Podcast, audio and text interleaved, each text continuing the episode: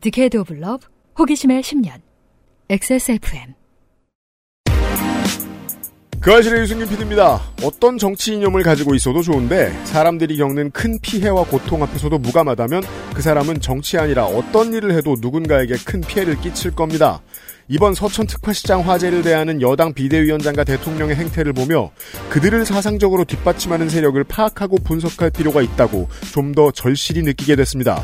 24년 1월 마지막 그것은 알기 싫다.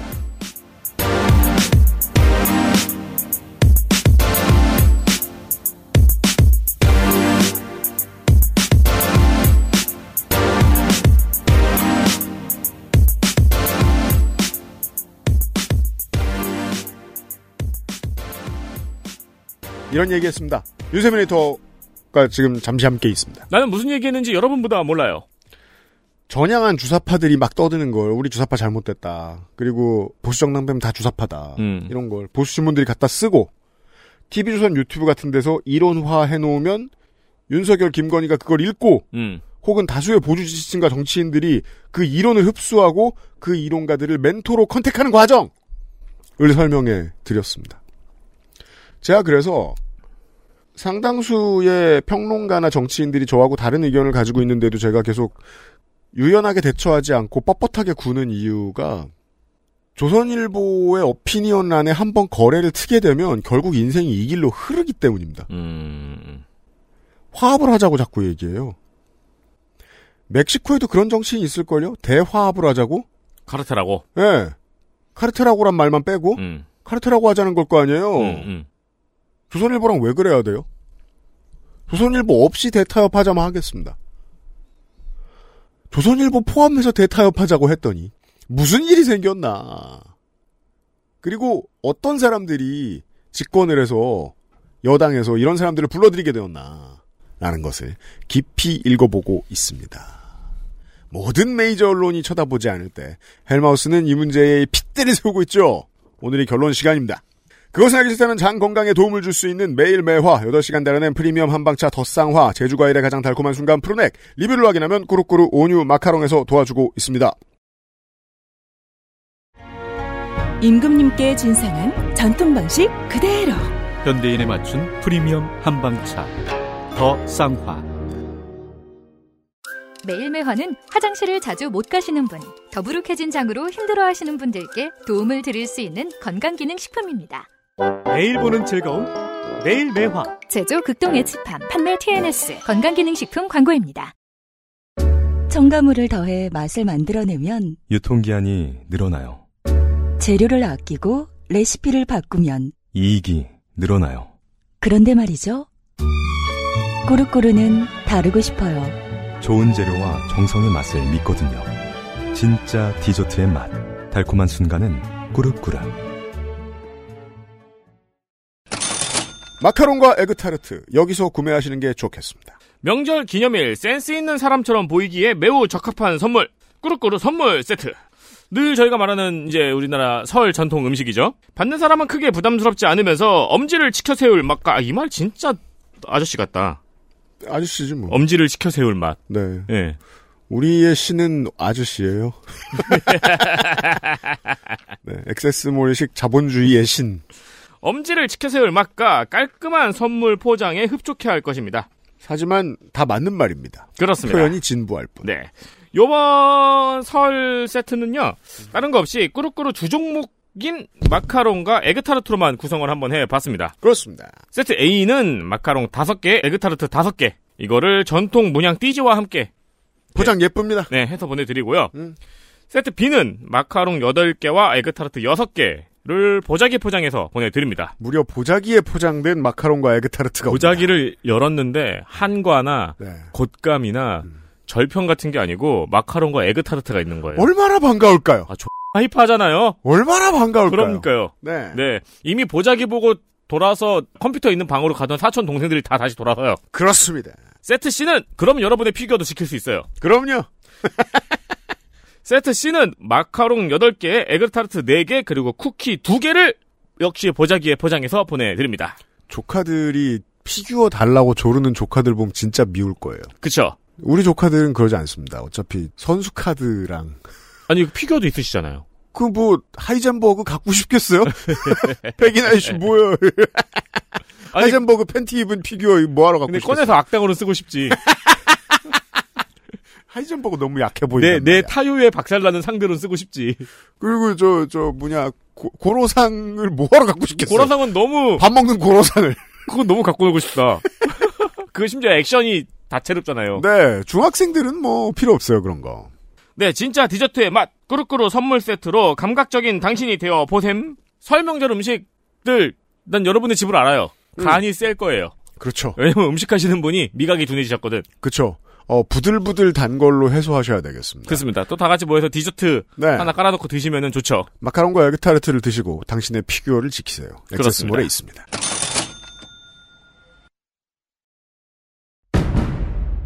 동지들 가짜뉴스를 헬로 보내 헬마우스입니다 모멸감을 주고 모욕감을 주고 치가 떨리게 하는 거 거짓말 좀 하지 말란 말이야 이 새끼야 대단한 얘기가 아니에요 가짜뉴스 만드는 유포자 수는 너무 많고 그 새끼를 아무렇게나 만들어도 다 퍼뜨려주고 저 오물들을 치우려면 누군가는 오물통 속에 뛰어들어서 그 오물을 뒤집었을 각오를 해야 돼요. 가짜 뉴스 확인 과정. 헬마우스 코너. 팟캐스트 에디션. 헬마우스님 오셨고요. 안녕하세요 누가 받아들여 줄지도 모르겠고 음. 욕을 많이 먹을 수도 있. 아니다. 욕은 안 먹을. 욕하세요. 음. 어 문득 제가 이런 생각을 한 다음에 마음이 조금 편해졌어요. 음. 민주당의 정치 조직으로서의 건강을 위해서 지금처럼 기울어진 여론의 언론의 운동장은 좋았던 건지도 모른다 라는 음. 생각을 음. 그러니까 저를 위로하기 위해 한 걸 수도 있어요. 음, 왜냐하면 음, 음, 이제 술자리에서 이제 주변 분들 만날 때마다 억울함을 자꾸 토로하니까 뭐 청와대 있던 계시던 분이나 이런 분들 보면 정말 뭐로 가도 공격하고 뭐로 가도 욕먹게 음, 만든다. 음, 음. 우리는 그 과정도 지난 두 시간 동안 살펴봤잖아요. 음. 어떻게 해서 나쁜 어감의 단어들을 음. 탄축문예처럼 만드는지. 그렇죠 그러면 그걸 다들 주어 섬긴다. SBS든 모든 언론사들은 다 음, 마찬가지. 음, 음, 노무현을 그렇게 보냈고. 음. 근데 만약에 언론사들이 조중동이 조금이라도 민주당에 좋은 걸 좀 해주고 막 여기 대선 후보 뜨면 막 잘생겼다는 얘기도 해주고 음. 그랬으면 어땠을까? 음. 그랬다는 건 민주당이 생각보다 훨씬 우리가 모르는 사이에 기업 편향적이 되어 있고 음. 부동산 공화국을 공고히 할 만한 의지가 다분한 정치인들이 당의 중앙부를 차지하고 있다는 뜻이거든요. 음. 그랬으면 아마 민주통합당의 대선 후보는 문재인이 아니라 손학규나 조경태가 됐겠죠. 음. 음. 그래서 대통령이 됐었을 수도 있어요. 음. 지난번 대선 경선에서는 이낙연이 낙승했겠죠. 그렇죠. 이 대중정당이 보수로 못 가게 하는데 조중동이 큰 일임을 하고 있는 건 아닐까라고 한번 뒤집어 생각해 봤어요. 음. 사고 실험일 뿐이고 제가 그냥 이렇게 믿고 있는 사고책을 가지고 있다는 건 아닙니다. 아, 네네네. 예.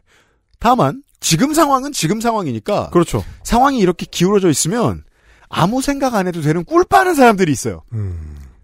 자리를 딱 잡은 다음에 자기 뇌를 잡아먹고 그냥 그, 그 자리에 그대로 성게처럼 뭐야 멍게야 있어도 돼. 그게 심지어 이제 대통령일 때 심각한 문제가 생기는 거긴 한데, 그러니까 저희가 이제 지난 시간까지 말씀을 드렸던 게 이 앙상한 사상적 토대를 갖고 권력을 쥔 사람들, 네. 그 사람들이 이제 사상을 빌려오기 위해서 산업구구 시절에는 이제 뉴라이트에 의존을 했다. 음. 근데 그때만 해도 그 사람들의 수준은 이번 정권 수준은 아니었다는 안타까운 점이 있죠. 이 정도의 밀착도는 없었다. 네. 그때도 참 한심하다고 생각했지만 그 소위 사상적 토대라는 것들이 뭐 물론 이제 시간이 지나고 보니까 음. 그 나쁜 것도 좀 덜 나쁜 게 있으니까 음. 그나마 그때 뉴라이트들은 뭐 예를 들면 안병직 선생이라든지 음. 이영훈 교수라든지 유영익 교수라든지 이런 사람들 이런 사람들은 그래도 학계 수준의 이상한 사람들 학 적어도 학계 수준은 됐다 네. 논문을 쓰고 그쵸. 어, 그걸 통해서 이제 학계에서 검증받고 평가받고 어, 이런 논쟁이 되고 이제 이런 정도는 됐었던 사람들인데 학계에서 가장 오른쪽에 있다. 그렇죠. 음. 근데 이제 문제는 산업구구에서 검찰구구로 변하니까 음. 실적도 없지만 이 사람들은 예전에 학생운동도 해본 적이 없는 인간들이다 보니 그럼 뭘 안 했느냐? 학생운동 하던 시절에 했었던 소위 학습. 그죠. 아, 그 학습도 안 했던. 정치사와 정치를 안 배웁니다. 그렇습니다. 그, 그래서 고시 외에는 공부를 안 했어요. 그러니까 더, 뭐랄까, 무식한 수준이 더 하죠. 그래서 자기들도 하향평준화가 됐지만 멘토들도 하향평준화가 돼가지고 안병직, 이영훈, 유영익하고는 비교할 수 없는 수준의 인간들이 멘토링을 하게 됩니다. 그게 저희가 이제 지난 시간에 얘기했던 박은식하고 어, 민경우인데 민경우의 제자쯤 되는 게 이제 박은식이에요. 그러면 그 박은식은 누구랑 같은 수준이 되느냐? 윤서인이랑 동급이 됩니다. 우리의 메인 그렇죠. 캐릭터. 우리가 그냥 놀려 먹던 극우 유튜버 중에 한명 네. 정도로 생각했던 사람이 그렇죠. 지금 여당의 비대위원이 된 겁니다. 박은식. 아, 이건 굉장히, 굉장히 충격적인 하락이죠, 이건. 윤서인이 된 것보다는 낫자라라고 생각하시는 분도 지금 있으실 거예요. 어떻게 보면 더 심합니다. 왜냐면 박은식을 모르시니까요. 그러니까요. 어떤 사람인지 모르잖아요. 근데 이제 조금씩 지금 드러나고 있는데 그의 페이스북을 통해서 페이스북에 예전에 이런 글을 썼습니다. 너무 이제 천박한 전쟁 지면 집단 기억 기억 이 집단 강간을 얘기하는 겁니다. 네. 전쟁 지면 집단 강간이 매일같이 벌어지는데 페미니즘이 뭔 의미가 있는데 라면서 그러니까 뭐 여성주의에 대한 어떤 그런 어떤 비평이라든지 논쟁이라든지 토론이라든지 이런 건 얼마든지 할 수 있지만 그게 아니고 이건 그냥 저주의자 악다군이죠. 욕을 하는데 동원할 수 있는 가장 최악의 어떤 저질 단어를 동원하는 겁니다. 저렇게 저열한 인간이 언어를 쓸 줄 안다니가 놀라울 지경의 말들입니다. 그렇습니다. 동물적 사고. 어, 파도가 치는데 뭐 조개 쓰나미가 밀렸는데 조개 잡고 있다를 아주 천박하게 표현해 자기식으로 표, 현하면 음. 일테면 북한이 지금 내려와 가지고 우리가 전쟁에 지면 어 너네들 여자들은 매일 그런이 어 뭐 그걸 당할 수 있는 이런 상황이 벌어질 텐데 어 지금 무슨 여성주의 같은 한가한 소리 하냐 이 얘기를 집단 강간 같은 이제 천박한 단어를 이 머릿속에서 끄집어내 가지고 이야기를 합니다. 근데 이거야말로 소위 젊은 극우들이 갖고 있는 전형적인 편견. 그러니까 뭘 모르고 떠드는 인터넷 밈적 사고의 극단입니다. 전쟁이 나면 어, 이거 완전 무법지대가 돼 가지고 하고 싶은 대로 소위 힘센 남자들이 그냥 하고 싶은 대로 다 할 수 있다. 이게 이제 전쟁의 밈에 중독된 커뮤니티 인간들의 전형적인 사고 방식입니다. 전쟁을 무협지로 본 거죠. 전쟁을 모르고 하는 소리죠. 전쟁을 무협지로 보는 전쟁을 모르고 하는 건데 일테면 우크라이나와 러시아가 지금 우크라이나 영토 안에서 전쟁을 벌이고 있지만 수도 키이우에는 어, 여전히 언제 폭탄이 떨어져도 이상하지 않은 위험한 상황이지만 그 상황에서도 경제 활동 다 합니다. 키이우 사람들은 아침에 출근해야 됩니다. 심지어 교전이 있는 지역에서도 밀농사 하죠. 그렇습니다. 물론 용감한 분들입니다만. 네. 네. 뭐 근데 이제 그 사람들의 생업인 것이고 소위 이제 현대전이라는 게 최전선을 제외하고 후방은 결국 어, 동원 체제의 후방 기지 역할을 해야 되기 때문에 거기도 산업이 돌아가야 돌아가야. 됩니다. 네. 그래야 전쟁을 유지할 수 있습니다. 심지어 점령을 당한 상태에서도 산업은 돌아갑니다. 우리가 6.25 당시의 현지 상황들을 돌아보면 아니 그냥 태백산맥 같은 소설만 읽어봐도 거기 나옵니다. 추수를 해야 돼요. 전쟁이 나면 손 놓고 있는 게 아니라요. 추수를 해서 세금을 매깁니다. 점령군들이. 세계대전 때는 어땠을까요? 다 똑같았어요. 당연히 합니다. 후방이면 더더욱 그렇고 모든 권역이 다 후방이었던 나라 미국이 있죠. 음. 가장 많은 국방 자원을 쏟아부었던 그때 뒤에서 다 열심히 살고 있습니다. 그렇습니다. 철을 모아서 막 보내주고 그러자면 뭘 해야 돼요? 일상생활을 해야 되잖아요. 일상생활은 어떻게 돌아가느냐? 그러니까 전쟁을 모르고라는 말씀을 하신 게왜 음. 그러냐면 군이 너무 커져서 2차 대전 때는 집단군이 생기죠. 그렇죠. 소련의 집단군들은 어떻게 하죠? 보급도 지들이 합니다. 이게 무슨 소리입니까? 농사를 짓습니다. 경제 활동을 군 안에서 할 정도가 네. 됩니다. 무법천지가 된- 되면 전쟁을 할 수 없어요. 그러니까 이 소위 전쟁 마니아들. 왜냐면 인터넷 커뮤니티 어두운 영역들을 조금만 돌아보시면 얘네들이 실제로 이걸 좋아한다는 걸 알게 됩니다. 그렇죠. 이런 상태를 희구하는 거죠. 이런 이, 이 자들은 법 없는 상황. 그래서 어, 여자들에 비해서 힘이 훨씬 센 내가 마음대로 해도 되는 세상에 대한 미묘한 동경이 있습니다. 법이 없으면 나는 오만 지랄을 다 하고 다닐 거야. 그리고 그렇습니다. 나는 그 상황을 늘 상상해. 라는 거예요. 근데 그러다 보니까 실제로는 모르는 소리를 떠들게 되는 거죠. 네. 지들이 군대 1년 8개월, 어, 혹은 뭐 20몇 개월 갔다 왔다고 해서 전쟁을 아는 것처럼 잘난 체를 하면서 얘기를 하는 겁니다. 전쟁에 본 군인 거의 없습니다. 니네 군인 여자들은 중에. 군대 안 갔다 왔잖아. 야, 내가 군대 갔다 왔는데, 야, 너네 전쟁 나면 어떻게 되는지 알아? 전쟁 나면 니네 다 이제 북한 애들이 내려와가지고 니네 난리나. 근데 여기서 무슨 한간 뭐 페미니즘 같은 소리 하고 있어? 라는 얘기를 하는 겁니다. 사병들은 어차피 모릅니다. 몰라요. 심지어 실제로 전쟁 상황이 되면 어떤 일이 일어나는지는 모르는 주제에 장식적으로 떠드는 거죠. 국방 채널이 처음 케이블 TV에 도입되었을 때 제가 군인이었습니다. 그래서 시험 테스트 한다고 저희도 내무실이 뽑혀가지고 그 스카이라이프 중계기를 준 거예요. 음. 그 국방 TV 보라고 딴 거 틀으면 죽여버린다고 당시 사람 그렇죠. 그래서 국방 TV를 보고 있습니다. 음. 24명이 앉아가지고 봤더니 어, 기계화 보병사단이 훈련을 하는 모습이 나오는 거예요. 음. 그 저희들이 보고 뭐라는지 아십니까? 와 군인이다. 군인들은 몰라. 뭐 하는지 실제로. 전선의 군인들은 시키는 거 하는 거니까요. 난 엑셀만 늘었다고. 아, 심지어 최전선 바로 직후방에도 경제 활동이 돌아갑니다. 네. 어느 어느 시대에도 그거는 변하지 않았던 사실인 거고. 엑셀하던 군인이 전쟁 나면 어떻게 되는 줄 아세요? 더 가열차게 엑셀을 해야 됩니다.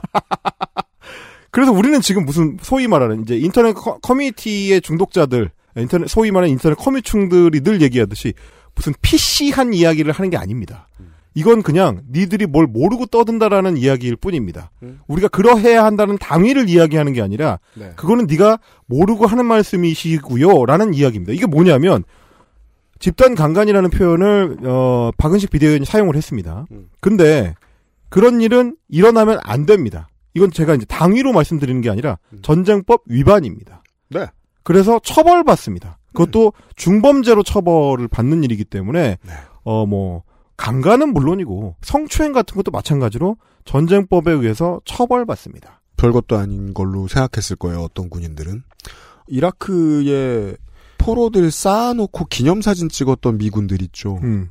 국제적으로 엄청나게 문제가 됐죠. 음. 미국이 죽어라 사과했었어야 됐습니다. 그렇습니다. 법과 무관하지 않아요, 전쟁은. 마음대로 하는 게 아니에요. 요즘에 또 이제 밀고 있는 게 뭐냐면 이 과거사 진상규명위원회 위원장이 한겨레 하고 인터뷰, 인터뷰가 아니라 이제 뭐 질문하니까 엉뚱한 얘기를 하는데 예전에 막 즉결 처분 어쩌고 이런 얘기를 합니다. 그런 일들이 일어났었기 때문에 민간인 학살도 일종의 즉결 처분의 일환이다. 이런 어이없는 주장을 하거든요. 민간인 학살인데? 그런 일은 없습니다. 네. 민간인은커녕 군인도 즉결 처분을 할 수 없도록 되어 있습니다. 그게 전쟁법이고요. 그리고 전시에도 자기 부하를 말을 안 듣는다고 해서 즉결 처분한 상사가 있다? 체포돼서 헌병이 체포하러 갑니다. 체포해서 군법 재판에 회부됩니다. 그 사람도 즉결 안 합니다. 예, 그 사람 즉결 안 하죠. 재판을 받습니다. 법대로 합니다. 말도 안 되는 얘기입니다. 그러니까 그러니까 실제로 박은시 씨가 원하는 건 전쟁이 아니고요. 그렇죠. 멕시코 같은 치안 불안 국가의 카르텔의 중요한 역할 같은 걸 내가 해보고 싶다는 소리입니다. 그런 욕망이 안에 들어 있는 거죠. 예, 전쟁은 이것과 거의 관련이 없어요. 그러니까 이 비대위원이라고 나선 사람들로 대표되는 소위 커뮤니티 중독자들 혹은 유튜브 중독자들, 유튜브를 통해서 어, 자기 스스로 재학습화됐다고 착각하는 사람들의 사상적인 내용이라는 건 이렇게 어이없습니다. 뭘 모르고 떠드는 거예요. 알고 떠들고 우리가 대안적 진실을 아는 사람들이라고 주장하지만 사실은 그냥 지식이 없는 존재들일 뿐이다. 이제 이런 말씀을 드리는 거고. 네, 그 지식의 대 안입니다. 그렇습니다. 무식. 어.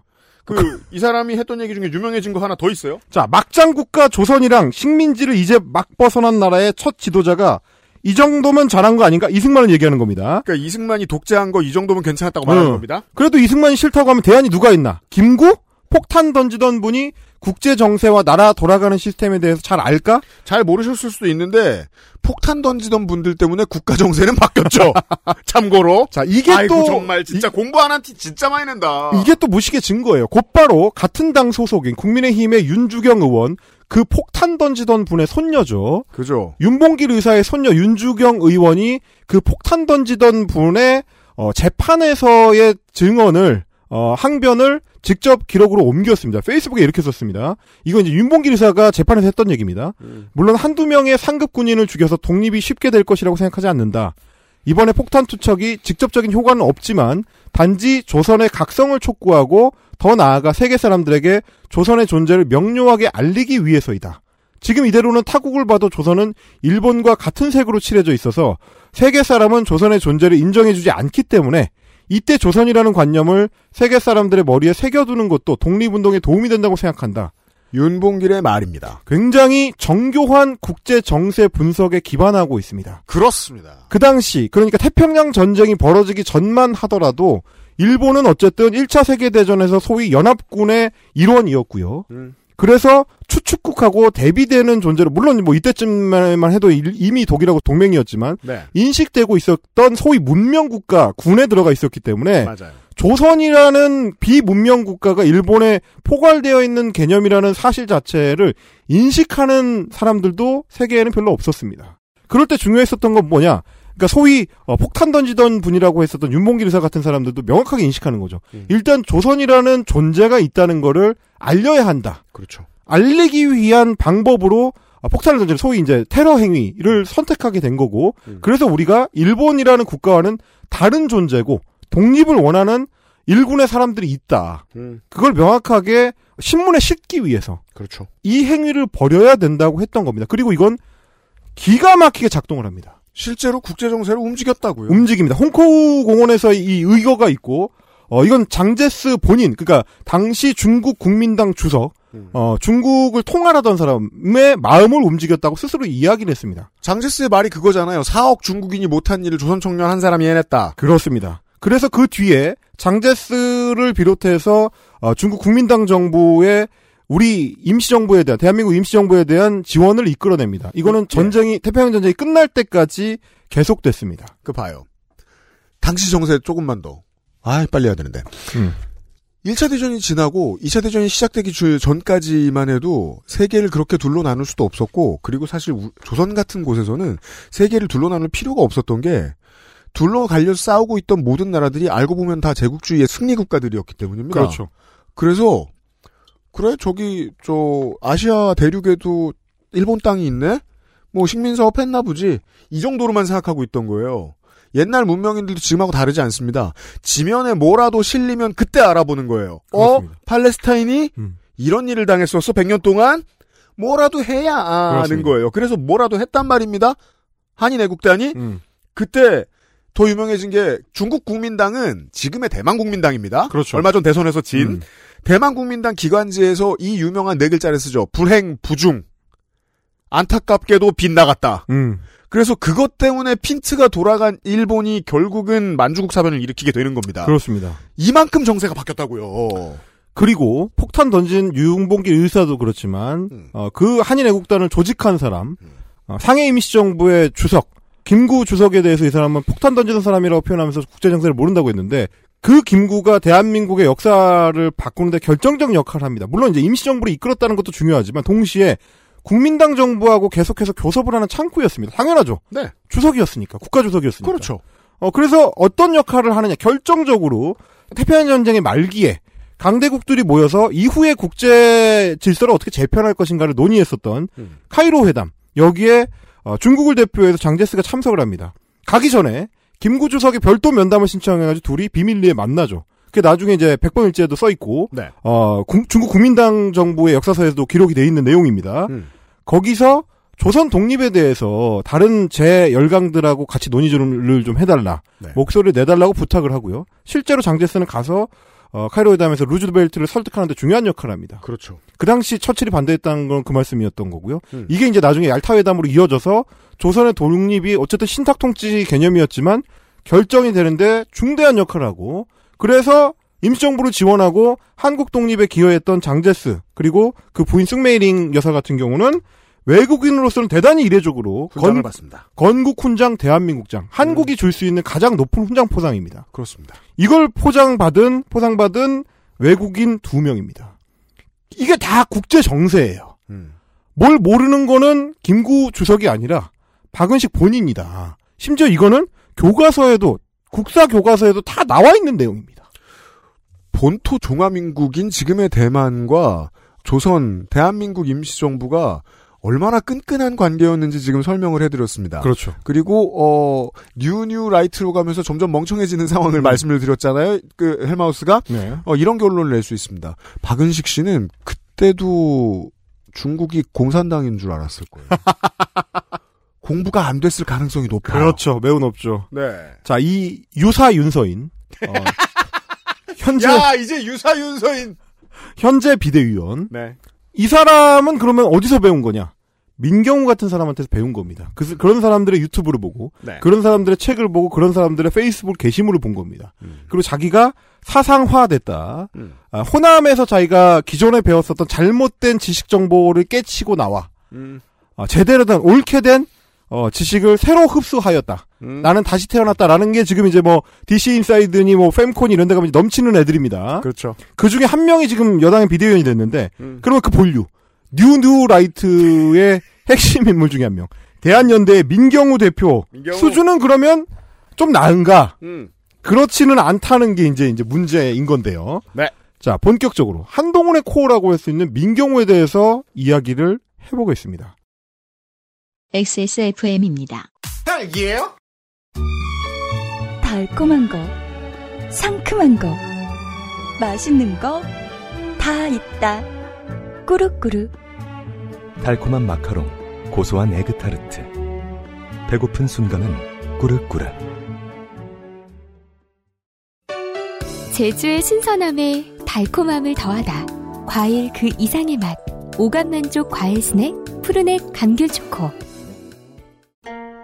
67년이었지 아마 종로의 작은 한의원이었어. 진도산 구기자, 청궁, 당귀, 숙지황 음, 좋다는 건 죄에 넣고 불순물을 제거하며 8시간 정성껏 다려냈지.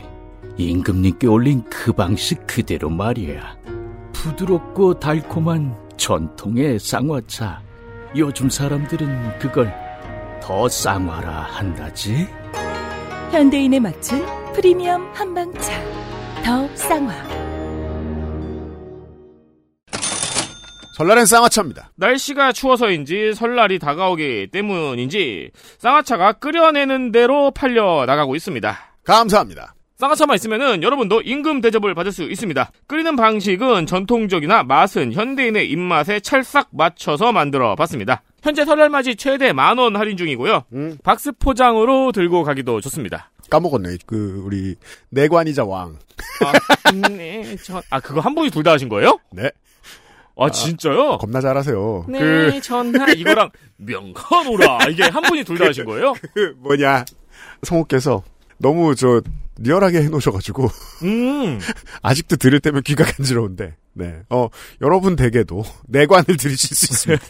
무슨 광고야? 여러분이 이렇게 내관처럼 네 전하 이러면서. 여러분이 내관이 되시거나 또 쌍화 최대 만원 할인입니다. 그렇습니다. 선물하시기 좋습니다. 오손도손 모였을 때 쌍화차나 홀짝홀짝 하면서 쌍화차의 에그타르트죠. 아 그렇죠. 어, 홍콩에 한약방이 있다면 나 근데 솔직히 말해보면 저는 그거 한 번도 못 먹어봤어요. 무슨 쌍화차의 노른자. 쌍화차의 노른자? 네. 전 딱 한 번 먹어봤지. 어때요? 어울려요. 아 그래요? 아 제가 왜냐면 날달걀을 싫어해요. 그 저는 그게 비리거든요. 음. 궁금하긴 하네요. 보통 비리다는 느낌은 흰자에서 받는 사람 따로 있고 노른자에서 받는 사람 음, 따로 음. 있는데 노른자만 잘 떼어놓은 쌍화차는 절대 비리지 않고요. 그리고 어, 높은 온도였다면 가끔 익기도 하니까 아 적당히 식었을 때 드시는 게 좋고요. 그거 풀어서 섞는 거예요? 아니면 그냥 호락 먹는 거예요? 전 풀어 드시는 할머니를 본 적이 있는데 네. 저는 그냥 먹어봤거든요. 어, 어, 어. 묘합니다. 오. 꽤 달라요. 오. 드셔보세요. 이상하게 달고 담백한 이게 이게 이 비슷한 맛도 없습니다 어디에. 경험을 한번 해보기 위해서라도 한번 시켜봐야겠네요. 그렇습니다. 쌍화차 드세요. 설날이니까요. 자, 본격적으로 한동훈의 코어라고 할 수 있는 민경우에 대해서 이야기를 해보겠습니다. 과거 자기들의 선배였던 뉴 라이트 선배들 수준보다 한참 하향한 거는 이제 물론이지만 음. 배경이 있어요. 배경. 어, 그 선배들, 옛날 동지들은 소위 말하는 전향을 언제 했느냐? 적어도 90년대 후반까지는 대부분 전향을 마칩니다. 마무리 짓는다. 네. 조금 눈치가 빠르고 음. 머리가 좀 더 빨리 돌아가는 사람들은 이미 80년대 후반, 90년대 초반에 대부분 전향을 끝냈습니다. 음. 그랬던 사람들이 뉴라이트의 중심을 형성하죠. 근데 이분은 뭐냐? 적어도 일단 눈치는 좀 없는 사람 같다. 왜냐하면 그 소위 동지들, 옛 동지들이 다 소련 붕괴 이후에 흩어져 버리고 나서도 한참 뒤, 한 10여 년이 지난 뒤에야 완전 전향을 책을 뭐 하나 쓰면서 이제 완전 전향을 선양하는데 내가 내가 운동권에 속았다. 아니 남들은 다 갔어요. 이미 속은 거 알고. 이미 다 넘어갔어요. 한 10년을 더 속으시다가 아, 뭐 갑자기 왜 그래? 전향서도 이미 다 책으로 발간하신 분들인데 나- 다른 분들은 아, 배움이나 깨달음에 있어서 조금 이제 늦은 사람이 있을 수 있죠. 그 잘못은 아닙니다. 네. 배움이 좀 늦는 사람이 있죠. 남의 멘토를 할 수 없을 뿐이지. 자기 배움이 좀 늦었다라는 거를 이제 증명하기 위해서 저도 이제 그 옛날 신문도 쭉 봤습니다. 민, 민경호라는 이름으로 이제 쭉 검색을 해봤는데, 어, 2005년쯤, 이때만 하더라도 이미 이제 참여정부로 넘어간 뒤거든요. 참여정부 때네요? 네, 김영삼, 김대중 거쳐서 참여정부로 갔을 때도 여전히 주사파 운동을 하고 있던 분입니다. 직책이 뭐였느냐? 어, 민경우 전 통일연대 사무처장입니다. 아, 통일연대. 나중에 대한연대가 되죠. 아, 너무 웃기지 않습니까? 아, 2005년에도 이미, 아, 아, 직도 통일연대, 이게 뭐 NL, NL 조사파의 단체죠. 요거 하던 분. 분. 아, 근데 이제- 음. 짧으니까 읽어드릴게요. 2005년 5월 13일 녹화뉴스 민경우 전 통일연대 사무처장 징역 3년 6월 확정 대법원은 국가보안법 위반 혐의로 구속 기소된 민경우 전 통일연대 사무처장에 대해 징역 3년 6월과 자격정지 3년을 선고한 원심을 확정했다. 아, 국가보안법. 민 물론, 씨는 음. 지난 2003년 국내 운동권 동향 등을 일본에 있는 범민련 해외 본부를 통해. 북한에 알려주고 진짜 주사파네요. 정부 허가 없이 북측과 연락을 주고받은 혐의 등으로 음. 구속 기소됐다. 어, 그, 이제 지금 대한연대 사람들이 본다면 이제 간첩이라고 부를. 본인이 네. 본인을 뭐 간첩, 뭐, 뭐 했을 수도 있는데 2005년은 조금 늦지 않나. 북한에서도 궁금하죠. 아, 조금 안타까운. 아직도 네, 연락이 네. 오는 데가 있다고? 안타까운 생각이 좀 들고요. 이분이 이제 그러다가 이제 나중에 이제 범민련 사무처장이라는 거를 합니다. 범민련. 어, 역시 다 비슷한 겁니다. 민족자 들어가는 것들이에요. 네. 어, 이제 97년에 간첩 혐의로 구속된 후에 99년에 특, 어, 대통령 특사로 석방이 됐었고, 다시 2004년에 간첩 사건으로 재구속됐다가, 다시 2005년에 광복적 특사로 석방이 됐었습니다. 그런데 특히 복역 중에도, 북한 지도부는 도덕적이고 효율적이다. 고려 연방제는 민족 자주 관점에서 보는 통일론이다. 이런 요지의 글을 외부에 기고까지 했음에도 다시 석방된 후에 관광 목적 등의 이유로 평양을 방문하기까지 했으며 라는 이 성토 이, 이, 이거를 그 당시 한나라당에서 했습니다. 아직도 이런 간첩이 있어 이게 이렇게 이야기를 한게 네. 한나라당에서 그때 음. 어, 안타깝게도 이런 얘기를 했었고 음. 자 2007년으로 가보겠습니다. 이분이 약간씩 한 텀씩 늦거든요. 네. 다른 동지들에 비해서 조금씩 늦습니다. 2007년에 뭐를 하고 있었느냐? 이때는 이제 한국 사회 포럼의 사무국장. 한국 사회 포럼. 어 여기서 이제 약간 바뀐 거죠. 이제 범민족 이런 거에서 조금 이제 벗어나서 주사파들도 한국으로 이제 용어가 좀 바뀝니다. 아, 그러게요. 한국이라는 단어를 옛날엔 쓰는 걸 좋아하지 텐데. 아 그분들은 이제 민족이 들어가거나 이제 통일이 들어가거나 이제 네. 어 반도가 들어가고 이런 건데 나라 이름은 안 쓰고 싶어요. 여기서 이제 대한민국을 쓴다는 거는 약간 이제 개종이 좀 된 거죠. 그러니까 그나마 자기들인 티를 내기 위해서 소셜은 썼습니다. 어, 그렇죠, 그렇죠. 사회 포럼. 자, 그런 다음에, 아, 민경우 사무국장이 그때 뭐라 했느냐. 베네수엘라와 차베스 대통령, 아, 차베스! 베네수엘라 차베스 대통령이 한국 현실에 대안인지는 확실하지 않지만, 음. 베네수엘라에서 한미 FTA와 위기에 처한 농업의 대안을 찾는 것은 유의미한 작업이다. 이때 이제 한미 FTA 반대 어, 운동을 하고 있었던 맞아요. 지금 이제 주사파들도 조금씩 운동의 지향점이 바뀌고 있죠. 음. 어, 원래 그, 그분들, NL 분들의 이제 특징 중에 하나죠, 이제. 약간씩 시대에 맞추지만, 한 템포씩 늦는 거. 그래서 수면 위로 확 떠오르기 전까지는 사람들이 존재도 몰라요. 어, 약간, 약간 늦거든요. 네. 자, 2007년에 이런 걸 하셨고, 이분, 이런 분들의 특징 중에 하나가 이제 그 직책이 많다는 거지 않습니까? 자, 그 다음에, 같은 2007년인데, 음. 민경우 한국 진보연대 준비위원회 정책기획위원회 부위원장. 한국 진보연. 자, 진보로 바뀝니다. 그러네요. 아, 약간 바뀌죠, 이제. 사회가 소셜이 통일, 그 다음에 민족, 그 다음에 한국, 그 다음에 진보. 프로그레시브로 바뀌어요. 아, 조금씩 바뀌거든요. 네. 자, 거기서 이제 뭐라 그러느냐. 최근 지식인 등 한국 사회 일부에서 행해지는 민족주의 때리기는 우려할 수준이다. 민족주의자였다는 뜻입니다. 이들은 민족주의와 순혈주의, 감성적 민족주의와 합리적인 민족주의를 혼동하는 오류를 범하고 있다. 이렇게 주장했고요. 뭐 아마 나까지마라는 얘기일 텐데 네. 예, 민족주의 관련된 뭘 했다는 겁니다. 강도국의 세계화에 맞서 국민 경제를 지키고 민족을 통일시키기 위해서라도 합리적인 민족주의는 강화돼야 한다라고 강조를 했습니다. 그러니까 이름은 조금씩 바뀌지만 2007년까지도 여전히 하던 일을 했다. NL 범주의 그 일들을 계속 하고 계셨다라는 걸 이제 보여드리는 겁니다. 그러네요. 꽤 오래 있었네요. 굉장히 늦은 분이에요. 그래서 사실 저는 좀 운동권에 옛날 있었던 분들한테 얘기를 좀 들어봤을 때 일단 좀 황당해했다라는 거죠. 2009년에 이분이 음. 갑작스럽게 전향 선언을 하면서 운동권들을 까기 시작했을 때 네. 최후까지도 남아서 그 운동을 지키던 사람이었는데 음. 아니 느닷없이 어제 자기를 공격한다고 이렇게 되는 거거든요. 그렇죠. 아니 우리는 이미 거기 졸업해가지고 어, 관련된 그 NL 비판서 같은 게 한참 나오고 10년이 됐는데 네. 그러고 나서 뒤늦게 뭐 책 한 권 내면서 거꾸로 운동을 팔아먹고 있다. 이게 그 당시의 인식이었습니다. 보통 저 나이 대 세대들이면 지금 50대 후반 됐습니까? 그러면 인생의 커리어를 정치로 정해서 혹은 음. 이제 뭐 시민단체 활동으로 정해서 간다고 하더라도 보통 30대 초반에 다 여기 털어요. 네, 그렇죠. 그 다음에 이제 뭐 원내에 있는 정당에서 일을 한다거나 하는 식으로 간단 음, 말이에요. 근데 그것도 아니고 계속 남아 있었다. 초가집이 될 때까지. 그렇죠. 그리고 막판에 버린다. 그리고 제일 막판에 넘어온 분들의 특징 중에 하나 이제 가장 열심히 하는 거죠. 개값요. 예, 개값니다.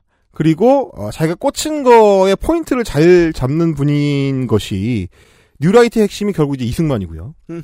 이승만을 변호하기 위해서, 이승만을 방어하기 위해서 가장 취약한 포인트가 제주 4.3에서의 민간인 학살이지 않습니까? 그죠. 근데 그 부분에 굉장히 집착하거든요. 어떻게든 이승만 잘못이 아닌 것처럼. 그렇습니다.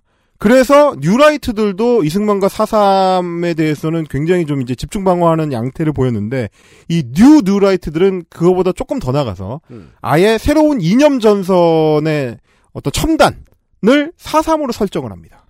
저는 그래서 이게 판춘문예들과 별로 다를 바 없긴 확실히 한 것이 검찰하고도 똑같은 것이 시간이 얼마나 지났는지 보고 시간이 충분히 지나면 음. 사람들이 까먹었을 거라고 기대해요. 아, 그렇죠. 예. 이게 가장 본능적이고 이게 제일 중요하다고 생각합니다. 그렇습니다. 그래 5.18은 못 잊으셨겠지. 음. 이건 안 잊어버리셨습니까? 아, 정확합니다. 5.18은 차마 자기들이 그거는 못하는 거예요.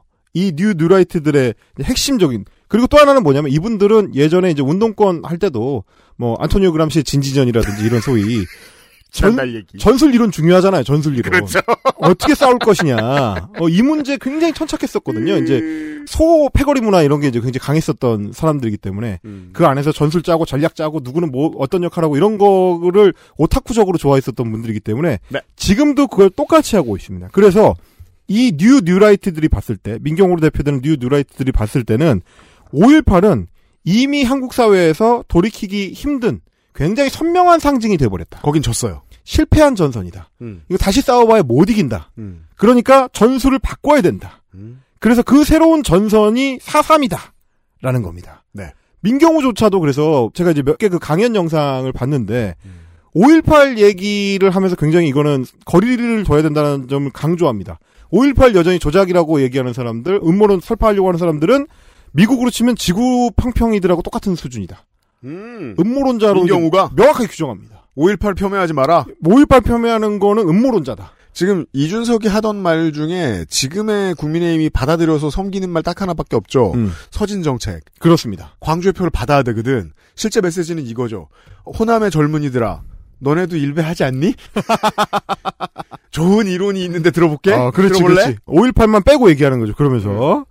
다만 이제 민경우 입장에서 봤을 때 실패한 전선 5.18을 버리면 4.3은 아직 싸워볼 만한 전선이다. 왜냐면 까먹었으니까 그때 당했던 사람들은 다 그렇죠. 늙어 죽었고 그리고 까먹었고 동시에 뭐냐면 파고들 수 있는 빈틈이 있다는 거죠. 네. 어디에 있느냐? 이거는 특수성, 4.3이 갖고 있는 특수성이 있습니다. 우리 이제 정부가 수립되고 나서 수십 년이 지난 그 뒤에 일어난 그 5.18의 명징성하고는 좀 다른 게 혼란기에 있었던 일이거든요. 그렇죠. 해방 이후부터 48년 정부 수립이 완료되기 전까지 그 기간 동안이 4.3의 기간입니다. 음. 그 기간 동안은 약간 어느 쪽이 옳은지가 불명확했었던 회색 기간. 음. 그래서 어, 여전히 많은 지식인들이 헷갈리던 시절. 전국이 다 좌와 우로 갈려서 정치적 대립을 그렇습니다. 하던 시절. 그래서 이거를 단독 정부 수립을 하는 게 맞는지 혹은 통일 정부 수립을 하는 게 맞는지 혹은 뭐 시간을 더 미뤄야 되는 이런 것들이 다 논쟁적이었던 시절이고 네. 그걸 이제 찍어 누르면서 이제 시작한 게 미군 정하고 거기에 협력한 이제 이승만 정부였었기 때문에 음. 아직까지는 혼란기였던 거. 네. 그래서 이 가치관이 다 이제 흩어져 있던 시기입니다. 음. 지금 우리는 대한민국 정부 수립 이후로 70년이 넘은 80년 가까이 된 시대를 살고 있기 때문에 심지어 북한과의 이념 어, 투쟁이나 노선 투쟁이나 체제 투쟁이 이미 끝난 상태. 음. 대한민국의 완벽한 승리로 끝난 상태로 수십 년을 살고 있는 상황이기 때문에 그때 당연히 대한민국을 선택했어야 된다고 믿지만 그죠. 그 당시 현장에 있었던 사람들. 네. 1946년, 47년의 사람들은 아직 확신이 없던 시절입니다. 그죠. 그 개념이 분명치 않잖아요. 미래는 알 수 없고. 그렇습니다.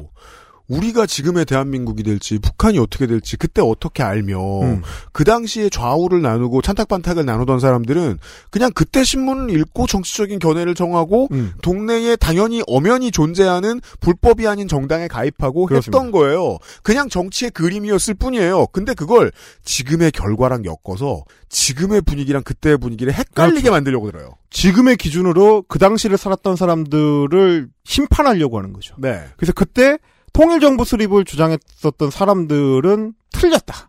반동이다. 음. 반역자다. 음. 이렇게 규정하는 거. 그리고 또 하나는 뭐냐면 4.3에는 뭐가 있냐면 저희가 이제 이전에 헬마우스 코너에서도 한번 다뤘었지만 네. 남로당의 3.1절 그 행사 이후로의 문제점들에 대해서 무장봉기를 일으킨 거. 4월 3일 당일에 있었던 남로당의 무장봉기와 그 이후에 이어진 무장봉기에 대해서는 사실이니까. 그 팩트의 존재를 또 하나 파고드는 겁니다. 네. 있었잖아. 공산주의자들이 무장봉기를 일으켜서 경찰을 습격했잖아. 요걸 파고드는 거죠. 요두 가지를 밀고 들어옵니다.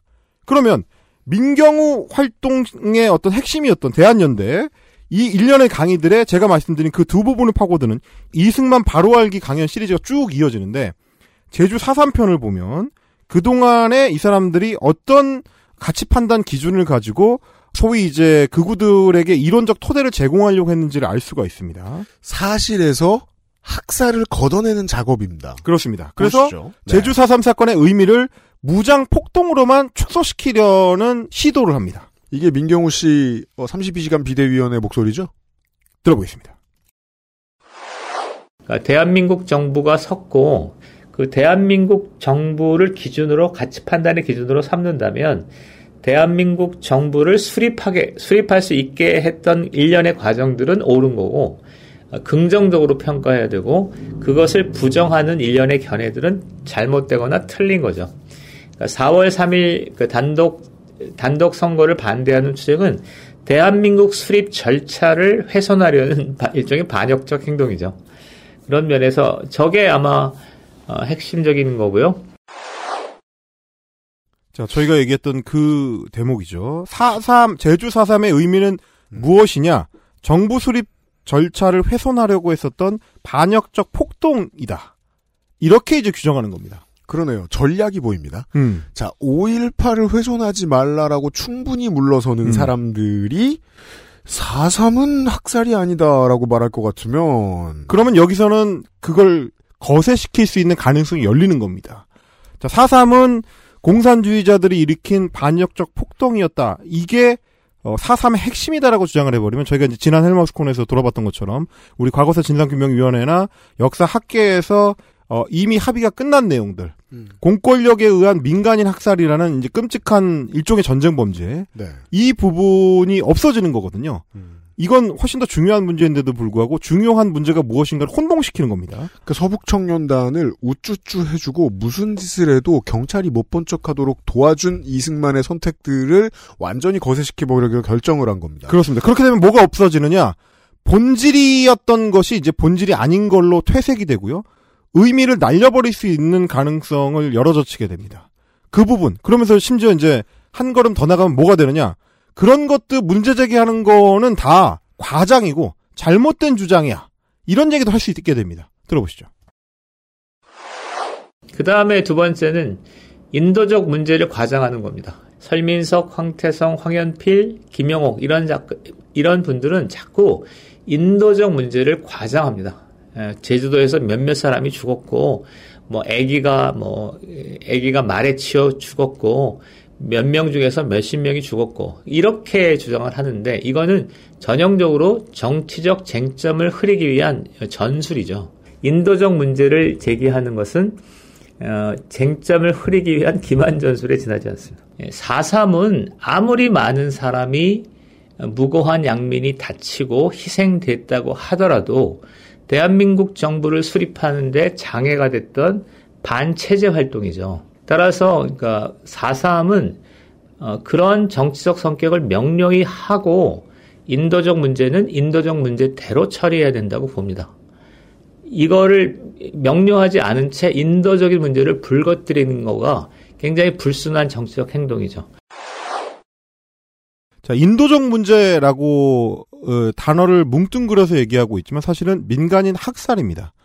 아, 지금 이제 이 의미를 축소시키기 위해서 여러 장치들을 동원을 하는 건데 예를 들면 제주에서 몇몇 사람이 죽었고 아기가 말에 치여 죽었고 몇 명 중에 몇십 명이 죽었고 이렇게 주장한다.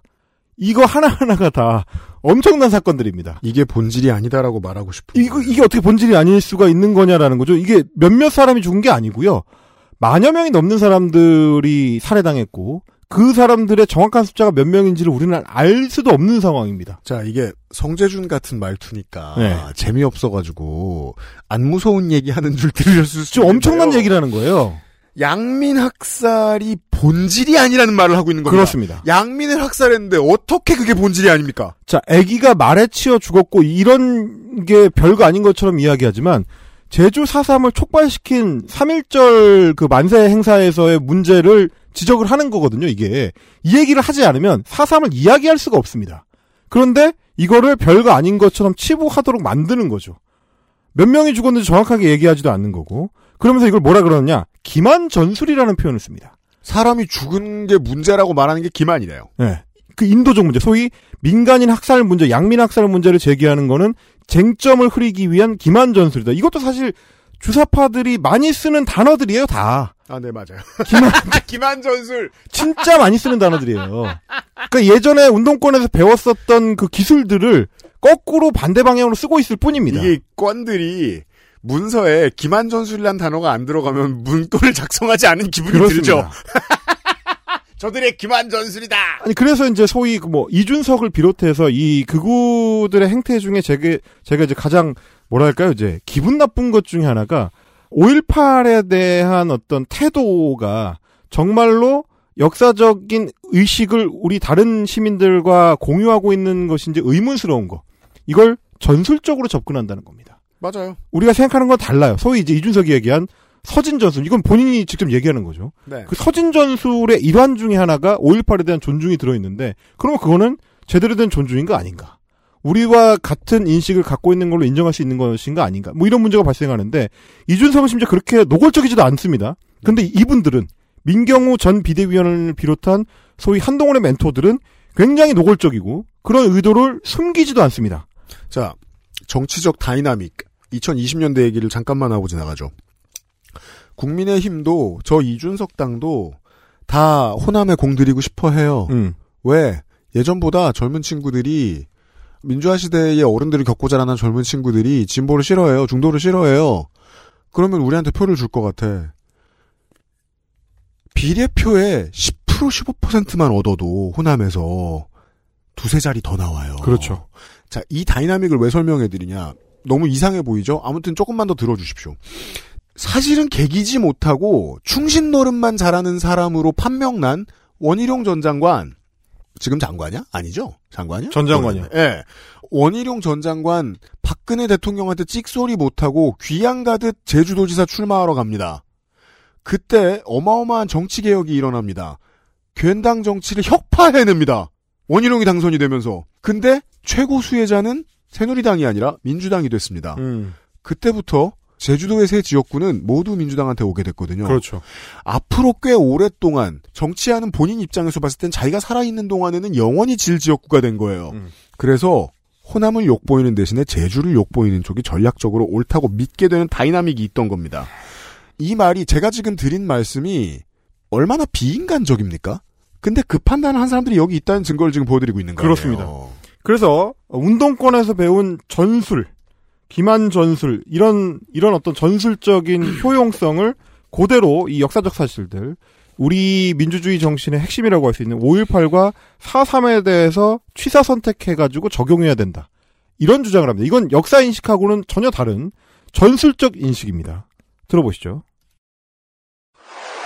어, 빌미를 주지 않는 게 좋겠고 조그만 승리를 축적해 가면서 하는 게 필요하고 그 다음에 취사 선택을 하는 게 중요할 거라고 봅니다. 그러니까 취사 선택에서 제가 중시하는 거는 5.18 얘기예요. 지금 그냥 전술적으로 운동적 차원에서 5.18이 있고 4.3이 있잖아요. 그런데 전술적으로 그러니까 진실을 떠나 진실 여부를 떠나서 5.18할 얘기는 어, 하면 안 돼요. 하면 불리하니까. 그리고 두 번째는 정작 우리가 하고자 하는 얘기인 4.3이 묻히니까. 그러지 않나요? 저는 제가 만약에 좌파라면 5.1, 그러니까 5.18 문제는 의도적으로 키우겠습니다. 그렇게 함으로 인해서 이제 여론이 어, 보수 전체를 부정적으로 보게 되는 거죠. 어, 그렇습니다. 그래서 그 진실 여부를 떠나서 5.18 얘기는 묻어야 되고 4.3 얘기는 키워야죠. 자, 이런 식인 겁니다. 어, 우리가 생각하는 것처럼 5.18 광주 민주화 운동이 우리 현대사에 가지는 어떤 민주적 가치, 그리고 이제 그 정신이 우리 헌법 정신을 어떻게 대표할 수 있는가, 뭐 이런 어떤 역사적 합의라든지 시민적 합의, 이런 얘기를 하는 게 아니라 정치적 투쟁의 현장에서 5.18은 우리한테 불리한 이슈, 그러니까 묻어버려야 되는 이슈인 거고, 그러니까 언급하지 않는 것을 통해서 우리한테 불리한 이슈가 부각되지 않도록 해야 된다. 이게 주사파 출신의 민경우 대한연대 대표가 주장하는 전술적 접근입니다. 기만 전술이죠. 전혀 다른 얘기죠. 그 우리가 기대하는 진정성이란 것은 자기네 세력의 뿌리라고 할 수 있는 민정당 그리고 그 뿌리라고 할 수 있는 신군부 세력이 시민들을 향해서 저질렀었던 끔찍한 학살 그리고 민주 공화주의에 대한 어떤 이 공격 그리고 국가에 대한 그 반란 행위 이런 걸 어떻게 반성하고 다시는 그런 일이 일어나지 않을 수 있도록 헌법에 정확히 규정해서 어, 역사적 징계를 내릴 것인가 반성을 통해서 다음 단계로 넘어갈 것인가 이런 고민을 우리와 지금 같이 하고 있지 않는 겁니다. 반성은 안 했고 네. 대신에 떠들면 혼나니까 말은 안 할게. 음, 이거 우리한테 불리한 얘기니까 하지 마 조용히 해. 대신 이쪽 거는 우리가 해볼 만하니까 요걸 더 키워요. 지금 저 제가 한동안 안 들어가봐서 기억 안 납니다만 지금 국민의힘 연역 들어가면 한나라당부터 시작하지 않습니까? 이회창이 한나라당부터 시작합니다. 그죠. 우리 아니라고 하고 싶은 거예요. 민정당 우리 아니야. 더 나아가서 자유당 우리 아니야.까지 오랫동안 해왔던 거예요. 근데 첫 번째 경찰에 의한 시민 발포가 47년 3월 1일이죠. 그렇죠. 47년으로부터 지금 76년이 흘렀거든요. 한 사람의 기대여명쯤 되죠. 요즘은 기니까 뭐 80년, 80대 중후반에 보통 사람이 간다고 하죠. 아무튼 한 사람의 life span쯤 돼요. 76년이면. 자, 76년 지났어. 우리가 했던 일 다 까먹었지 너네. 이제 우리가 미화시킬게. 그러면 그리고 제주도에 사람 많이 안 살잖아. 제 계산대로면은요. 40년 뒤에 5.18을 더럽힐 겁니다. 나올 겁니다. 이 사람들은. 네. 76년이 지나면 이제 거짓말을 해도 돼. 왜냐면요, 여전히 포기하지 않은 사람들이 소위 이제 극우 진영에 많거든요. 아니, 심지어 지금 인천시의회 의장이 그걸 5.18 관련된 음모론을 인쇄물로 찍어가지고 돌리지 않습니까? 의회에다가. 그런 상황이기 때문에, 그래서 이제 4.3은 자기들이 봤을 때는 아직 승리할 여지가 있는 전선이다. 이 전선을 최대한 키워가지고 우리가 역사 전쟁을 붙어보자. 그러니까 이런 사람들은 지금 우리와 공화주의의 가치, 민주주의의 가치를 공유한다고 볼 수 없는 겁니다. 네. 전혀 다른 세계에서 사상을 펼쳐나가고 있는 거예요. 그러게요. 앞에 아까 박은식 씨가 했던 얘기 잘 말씀해 주신 게 사회가 파괴되고 평화 유지가 어렵게 되면 우리가 행복할 거야라는 믿음이 있네요. 이 사람들. 그때 그래서 이승만이 좋았던 때야 라고 말하고 있잖아요. 그렇습니다. XSFM입니다. 딸기예요?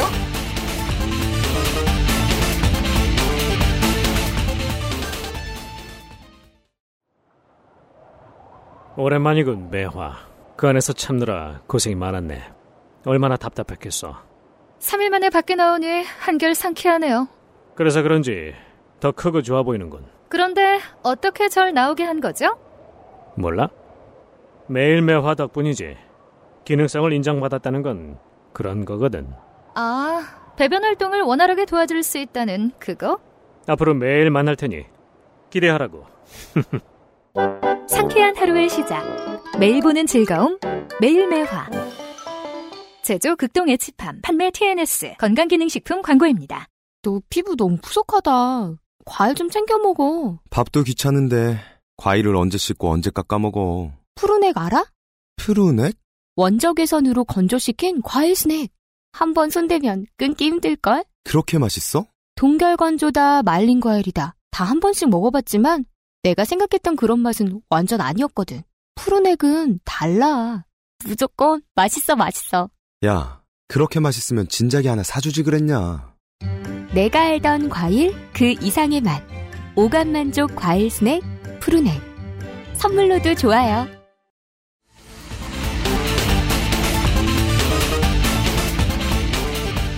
딸기예요?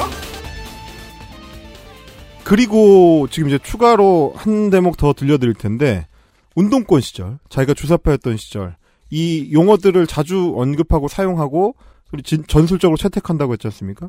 근데 그 중에 하나 프락치라는 말을 이제 굉장히 자주 사용합니다. 프락치. 네, 뿌락치. 자, 뿌락치는 어 민경우 비- 전 비대위원을 비롯해서 이 전향 운동권들이 운동권의 예전 치부를 드러내겠다라고 하면서 자주 거론하는 소위 어, 프락치 5인 살해 사건들의 그 프락치입니다.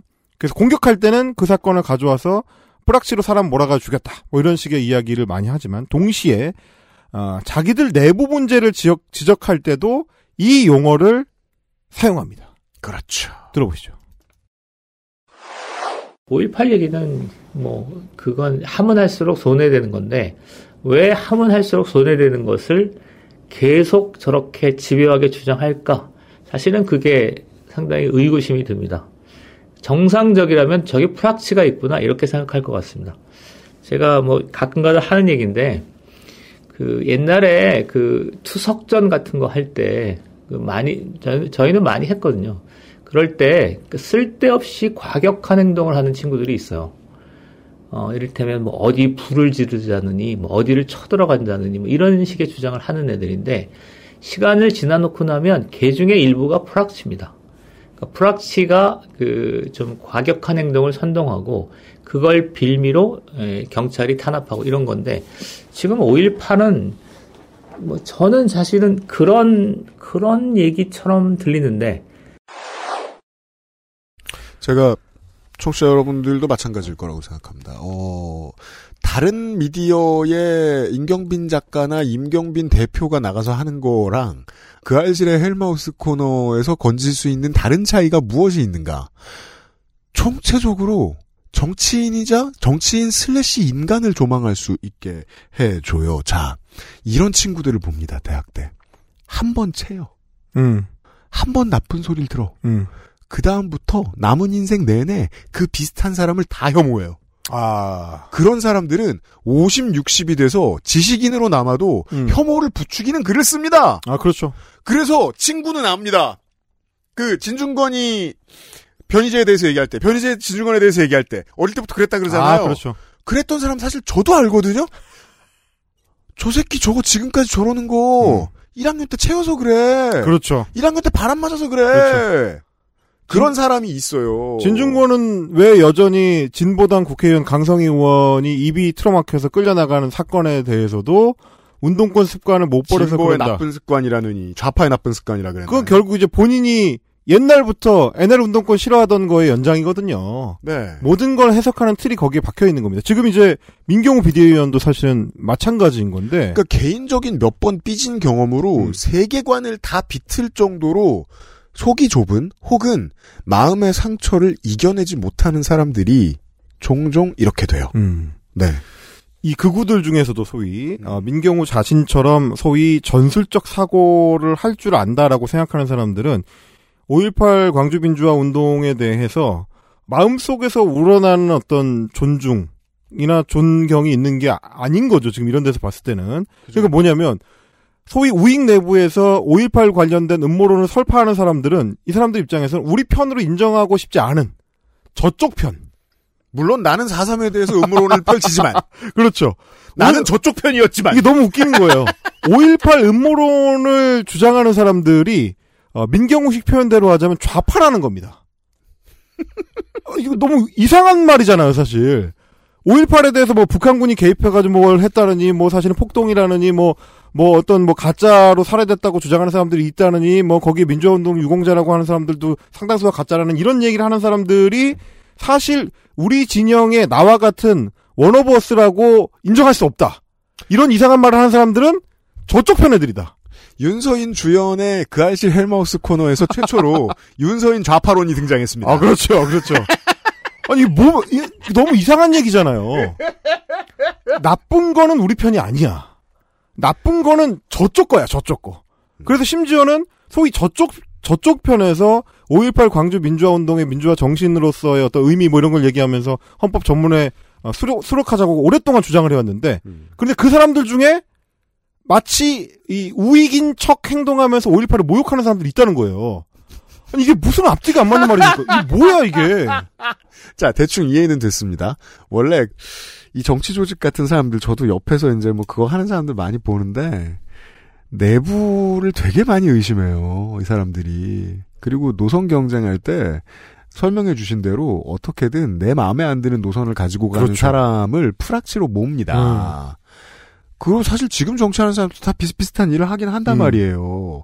근데 이렇게까지 티내지 않기도 하고 또 하나 이 뉴뉴 라이트를 뉴뉴 라이트로 부르기 좋은 흔적이 있죠.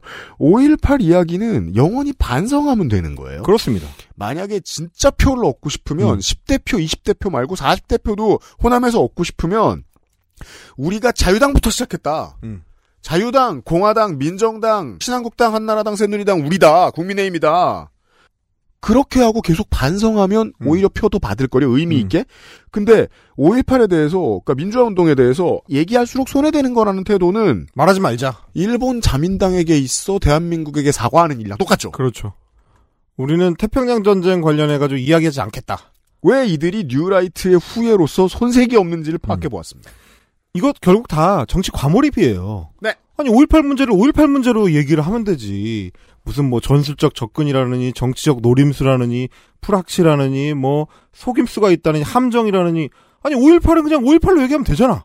왜 이렇게 모든 사안을 소위 정치 투쟁의 장으로 끌어들여가지고 그런 식으로 소비하려고만 하는가? 그게 이제 NL 주사파 운동권들이 망한 이유인데. 그러면 그런 사람들한테는 학살도 별일 아닌 걸로 보이게 그렇습니다. 되는 저는 겁니다. 이 대목을 들려드리면서도 가장 좀 꺼림칙했던 게 뭐냐면 이 사람이 프락치라는 단어를 활용하는 방식입니다. 그러니까 그냥 단순히 단어로만 활용하는 게 아니고 양태 동원을 해요. 뭐 어디 가서 불을 지르자느니 어디를 쳐들어 간다는 이런 식의 과격한 행동을 했었던 사람들 나중에 보니까 다 프락치였다라고 규정을 하지 않습니까? 근데 바로 그런 의심이 자기가 그동안 운동권을 욕했을 때 그렇게 많이 동원했었던 소위 프락치 5인 살해 사건의 핵심입니다. 저렇게 과격한 행동하고 저렇게 이상한 얘기하고 도서관에 들어와 있는데 저, 저의 학과 어딘지 모르겠는 사람은 쟤 프락치 아니야? 운동권을 오래 하던 사람이 공안의 마인드를 갖게 된 거죠. 그렇습니다. 그리고 본인이 그렇게 욕하던 프락치 5인 사건을 일으킨 사람들하고 여전히 같은 인식을 공유한다. 나도 옛날에 그렇게 생각했었고 지금도 그 생각을 유지하고 있다. 그럼 욕은 왜 했습니까? 잘못됐다고 욕을 해놓고 여전히 똑같은 생각을 하고 있으면 이 사람이 변한 겁니까? 안 변한 겁니까? 천명 중에 한 명의 프락치가 있었다고 치죠. 그를 당해서 자기가 감옥도 가고 힘들어 봤어. 그래서 그때 이후로 온 세상 사람들이 다 믿고 다못 그렇죠. 믿겠는 거예요. 왜냐하면 그때 내가 지목했던 프락치는 프락치가 맞으니까 그죠. 이겁니다. 근데 그 다음부터는 궁예가 되죠. 내가 보았는데 너는 프락치야. 네. 같은 사람이 됐습니다. 그러니까. 그리고 그런 사람들은 신공안 특수통 검사에게 철학적으로 마음에 듭니다. 음. 이게 2023년입니다. 그렇습니다. 트위터에서 이런 얘기가 돌더라고요. 어, 소위 이제 전향 운동권들 음. 얘기입니다. 한때 굉장히 급진적이었던 사람들이 왜 어느 시점부터 저런 식으로 극우에 가가지고 열렬한 체제 수호자가 되느냐. 이런 질문인데, 거기에 대한 답변이 이거였습니다. 사실은 본인이 그동안 마주하고 있었던 상대, 그러니까 소위 다른 체제 수호자들, 체제 그 자체에 대해서 전혀 모르기 때문이다. 이런 얘기였는데 이게 무슨 말이냐? 급진적이라는 것은 기존 사회의 체제 유지자들에 대해서 이해할 필요가 없는 사람들입니다. 그냥 공격하기만 하면 되니까. 파괴하면 끝. 체제를 뒤집으면 되니까. 그 체제를 이해할 필요가 없죠. 그냥 뒤집으면 되는 대상이니까. 그러다 보니까 철저하게 무시하고 해당 그 체제에 대해서 눈을 감고 귀를 막고 우리끼리만 아는 세계. 이 체제를 뒤집어 엎고 새로 만들 우리 유토피아에 대해서만 천착하게 됩니다. 그게 뭐 한때는 북한 체제였고 뭐 한때는 공산주의 세계였고 이랬던 거죠. 존재한 적 없거나 자기들이 만들어낸 세계죠. 그러다 보니까 기존 질서는 그냥 악이 되면 됩니다. 그러면 그냥 무너질 걸로 예정이 돼 있어요. 자기들이 학습한 거에는 그렇게 적혀 있습니다. 우리가 영원히 싸우면 승리할 거거든. 그렇습니다. 그러니까 저런 상대가 누군지 모르겠지만 저런 체제는 어차피 무너질 거기 때문에 지금도 작동하고 있지 않은 중입니다. 모순적인 세계이기 때문에 곧 무너진다. 근데 안 무너져. 내가 그렇게 어, 캡틴 아메리카처럼 50년 동안 얼음에 들어가 있었습니다. 21세기에 깨어났는데 이게 뭐야 이게? 야 잘 작동하고 야 핸드폰 막 야 막 난리 났네. 기존의 질서 내가 그렇게 까부시고 싶던 그 질서가 사실은 굉장히 잘 기능하고 있었다. 그러면 그때 붕괴하는 건 누구냐? 나의 자아가 됩니다. 그렇죠. 그래서 완전히 거꾸로 되는 거죠. 저 체제 잘 아 사실 잘 작동하고 있었던 그 체제를 수호하기 위해서 투사가 됩니다. 자유투가 되는 거죠. 싸울 때 상대를 이해하려 해본 적이 없습니다. 그렇습니다. 그래서 제가 늘 얘기하는 게 조금 보수적인 진보 인사들이 오히려 오래 싸우더라. 네. 어, 이런 얘기입니다. 그러니까 뭐 체제의 좋은 점이나 나쁜 점을 다 겪어보고 다 좀 들여다볼 수 있는 용기가 있는 사람들. 그러니까 내가 공화정이 최선이라는 게 아니에요. 음. 내가 어떻게든 공화정을 수호하면서 이 안에서 정치로 성공을 하고 싶어. 그러면 모든 공화정이 그렇듯 보수가 25%에서 45%를 득표하는 이유를 이해해야 될 거 아니에요. 그렇죠. 그래서 그걸 경험적으로 아는 사람들, 어, 그 결과를 아는 사람들은 그럼에도 불구하고 그걸 다 아는데도 여전히 보수를 싫어한다. 이거 이제 표현하기 은은하게 싫어한다고 하는데. 은근히 계속 싫어하는 거죠. 격렬하게 싫어하지 않습니다. 네. 너무 급진적으로 싫어하면 뒤집기가 쉬워요. 음. 근데 은은하게 계속 조금씩 싫어합니다. 음. 그러면 오래 싫어할 수 있습니다. 맞아요. 맞아요. 맞아요. 이게 오히려 어떻게 보면 오래 싸우는 사람들의 어떤 특징이다. 우리 저관여층도 많고 하지만 초고관여층들도 계시잖아요. 당원 오래 하시고 모든 행사 다 나가시고 이런 청취자분들도 계시죠. 그런 분들 중에 당 모임에 나가 보면 저 사람 왜 이렇게 하이퍼야 가까이 하면 안 되겠어 싶은 아, 분들이 그렇죠. 있어요. 네. 그분들 10년 뒤에 어디가 있는지 보세요. 그렇죠. 그렇게 뒤집힌 사람들에 대한 이야기를 한 거고 그렇게 뒤집힌 여전히 알맹이는 텅 빈 사람들이 권력 잡았지만 알맹이가 텅 빈 사람들을 채워주겠다고 나섰습니다. 그러니까 이상한 파열음들만 내면서 국민들 정신 사납게 하는 거거든요 지금. 영혼의 만남임을 증명했습니다. 어, 왜냐하면 이 사람들은 결국 1차 창작이 아니고 2차 창작, 3차 창작자들이기 때문에 원본을 넘어설 수가 없어요. 예, 를 들면 이제 우리 역사적으로 이런, 이런 게 있습니다. 해방 전후사의 인식이 70년대에 나왔습니다. 그게 매우 불편했던 사람들 있죠. 그, 그 성공이, 해방 전후사의 인식이 성공이 매우 불편했던 사람들. 물론 뭐, 해방 전후사의 인식이라는 책이 갖고 있는 약점들이 다 있기 때문에 거기에 대한 이제 비평과 논쟁은 있을 수 있는데. 네, 개정의 논의는 다 됐습니다. 네. 그걸 뒤집고 싶다 보니까 그 사람들이 낸 책의 제목이 뭐가 되느냐? 해방 전후사의 재인식. 재인식. 아, 개구리지 않습니까? 내가 아류다! 그게 이제 이명박 당선 직전쯤에 나왔던 걸로 제가 기억을 합니다. 2006년쯤에 첫 발간이 되거든요. 예, 예고편이었던 거예요. 아, 앞으로의 그럼요. 사회에 대한. 그, 이런 얘기 많이 해요. 한동훈은 윤석열의 반사체다. 세계관을 조금 더 확장해서 봐야 됩니다. 음. 이 검찰들이 민주화 세력의 반사체는 아닐까? 맞아요. 거기까지 진전되게 됩니다. 그럼 검사들은 실제로 정치 무대에 나가서 하는 말이 뭐지? 자기들 주도로 하는 말 없습니다. 안티테제뿐이죠, 결국에. 부자 감세밖에 없었어요. 이번 정권으로 말하면. 민주화 운동을 한 세력들이 뭘 무슨 잘못을 했는지를 말할 때 제일 신나요. 그렇죠. 그들은 이들의 반사체였던 거예요. 그럼 뭘 하게 되느냐, 이제. 조금 더 나가면 이제 친일 종족주의로 뻗어나가는 이상한 가지가 하나 있는 거고. 그리고 이제, 아, 삐뚤어지는 가지들이 있습니다. 컴플렉스 때문에 이제 왜곡되는 가지들. 그런 가지들은 이제 한 번도 경험해보지 못한 나라 이런 거 쓰죠. 근데 뭐 거듭 말씀드리지만 2차 창작은 원본을 넘어서기 굉장히 쉽지 않다. 네. 그래서 586들에 대한 컴플렉스를 가진 사람들, 특히 86 출신의 스타 정치인들에 대해서 억하심정을 갖고 있, 는 나도 정치 잘할 수 있었는데의 운동권 출신들이 있습니다. 뭐 이를테면 지금 이제 국힘에 가 있는 함은경 네모 모시기 이제 횟집 사장님이라든지 아니면 이제 민경우 전 비대위원 같은 사람들. 자기들보다 훨씬 성공한 먼저 회절하고 갔었던 86 운동권에 대한 컴플렉스가 강한 사람들. 이 사람들은 그래서 그냥 86의 안티테제가 되는 거죠. 그래서 뭘 만드느냐 작년에 이제 586 설거지를 하겠다라고 하면서 민주화 운동 동지회라는 걸 만듭니다. 그러니까 일테면 자기들도 민평령 같은 거 하고 싶은 거예요. 그렇죠. 하고 싶은데 뭘 해도 반사체예요. 갖다 쓰면은 결국 아류입니다. 네. 민주화 운동 동지회, 민주화 운동 동지회의 출범식에서 스타가 된 사람은 함은경도 아니고 음. 민경우도 아니고 주옥순이었습니다. 엄마 부대 주옥순 대표. 그, 저 군세가 크기 그 군벌이시기 때문에 엄마 부대장은 민주화 운동 동지회 사람들이 모여가지고 출범식 하면서 기념사진 찍으려고 하는데 왕은 엄마 부대장. 그 뒤에 이제 주옥순 엄마 부대장이 갑자기 뛰쳐들어와가지고 파이팅 하고 갔거든요. 기사 그거밖에 안 났습니다. 이게 그 반사체들이 마주하는 참담한 현실이다. 네. 알맹이가 없는 사람들은 결국 끝내 그거를 채우지 못한다. 음. 그건 마찬가지로 극우 검찰 출신의 극우 엘리트 정치인들도 비슷한 결과일 것이다. 한동훈의 결과도 오래지 않아서 드러나게 될 것이다. 뭐 이런 생각을 하게 되는 겁니다. 그렇습니다. 아싸가 선택해서 아싸가 된 사람들은 아무 문제도 없어요. 그냥 그렇죠. 정상인의 범주 안에 들어갑니다. 근데 인싸가 되려고 죽어라 노력하는데 계속 아싸인 사람들이 음. 늙어서 자기들이 모여서 인싸 흉내를 낼 때 그게 제일 측은합니다. 아 진짜 안쓰럽거든요. 그런 모습을 보셨는데 문제는 그 사람이 음. 어, 차기 대권 주자 2위쯤에 올라가 있는 사람의 멘토라는 겁니다. 그게 소위 이제 86의 자네들이라고 제가 칭하겠습니다. 그런 사람들. 86의 반사체도 아니고 86에 남아있는 자네들. 찌꺼기 같은 거죠. 네. 어, 술찌기 같은 겁니다. 그런 사람들을 가지고 뭘 좀 해보려고 하는 정치 권력이라는 걸 휘둘려 보려고 하는 사람이 술 안 마시는 윤석열입니다. 그렇죠. 한동훈의 별명 중에 하나죠. 네. 술안 마시는 윤석열. 음. 저는 이제 곰곰이 생각을 해봤어요. 음. 술안 마시는 윤석열.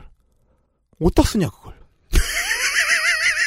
아, 차라리 술이라도 소비해라. 술이라도 마시지.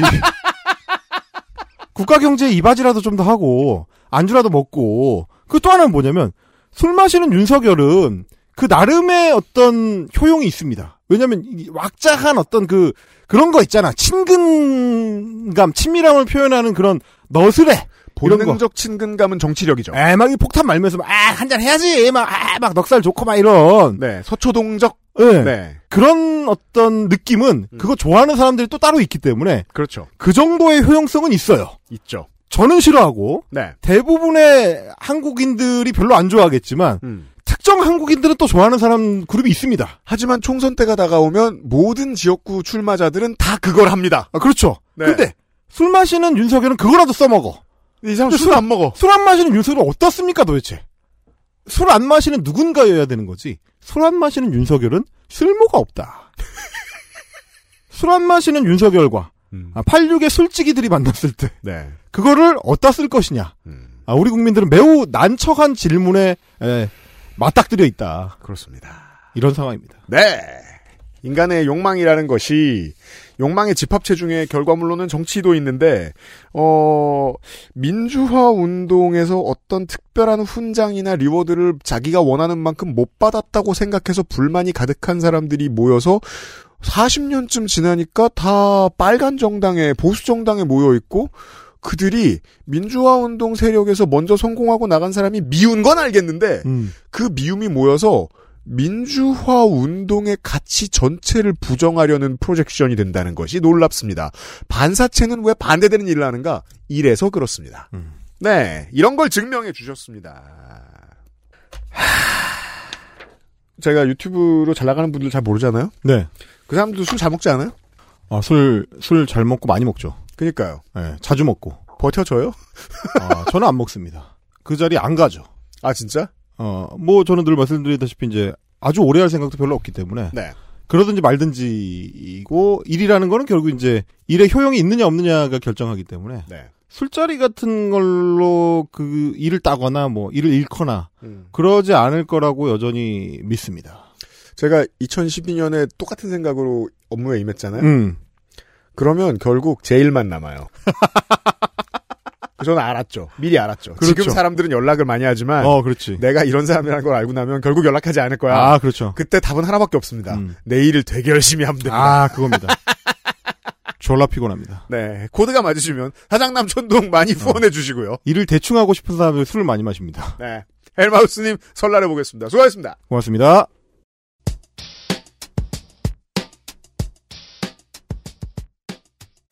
에디터가 돌아왔고요. 안녕하세요. 다음 주에는 선생이. 대단한 얘기 아닌 것을 들고 옵니다. 선생 요즘. AI로 이미지 만드는 거에 빠져가지고. 그니까 이 일도 안 하고 바쁘단 얘기는 뭐하러 해. AI로 바보 그림이나 만들면서. 얼마 전에는 그 남한 청년과 음. 북한 여성과 그 남한 남성과 북한 여성과 곰이 셋이 둘러앉아가지고 대박 피는 그림을 올렸더라고요. 아 정말 국가보안법이 있었으면 내가 손이상 꼴 안 보고 평생 살 수 있었을 텐데 뭐야 아무튼 이상한 짓이나 하며 소일하며 어, 여생을 보내고 있는 손이상 선생이 중요하지 않은 얘기를 할 거고요. 어, 만드는 어, 이미지마다 너무 재밌어. 네. 주말에는 아, 올해 첫그 전혜원들 시간에서 중요한 그동안 하고 싶었던 얘기 하나를 풀어놓도록 하겠습니다. 전혜원 기자 많이 바빠져가지고 잘 못 볼 것 같은데 아, 전혜원들도 기대해 주시기 바라고. 이거 음. 이거 이거 이거 이거. 아우 정말 꼴배기 싫어. 손이상 AI 그림 같은 거 검색하지 마세요, 청취자 여러분. 539회 다음 주 목요일에 이상평론으로 다시 인사드리겠습니다. 새로 나올 카르텔 티셔츠와 Decade of Love 티셔츠와 10주년 기념 그알싫 마지막 비공개 공개 방송에도 관심 많이 가져주시기 바랍니다. 비공개 공개 준- 방송이라니. 열심히 준비 중입니다. 아, 지금 저 가게도 보고 왔습니다. 우리가 저 세민이랑 저랑. 다음 주에 만나요. 그것은 알기 싫다였습니다. 감사합니다. XSFM입니다. I D W K 딸기예요?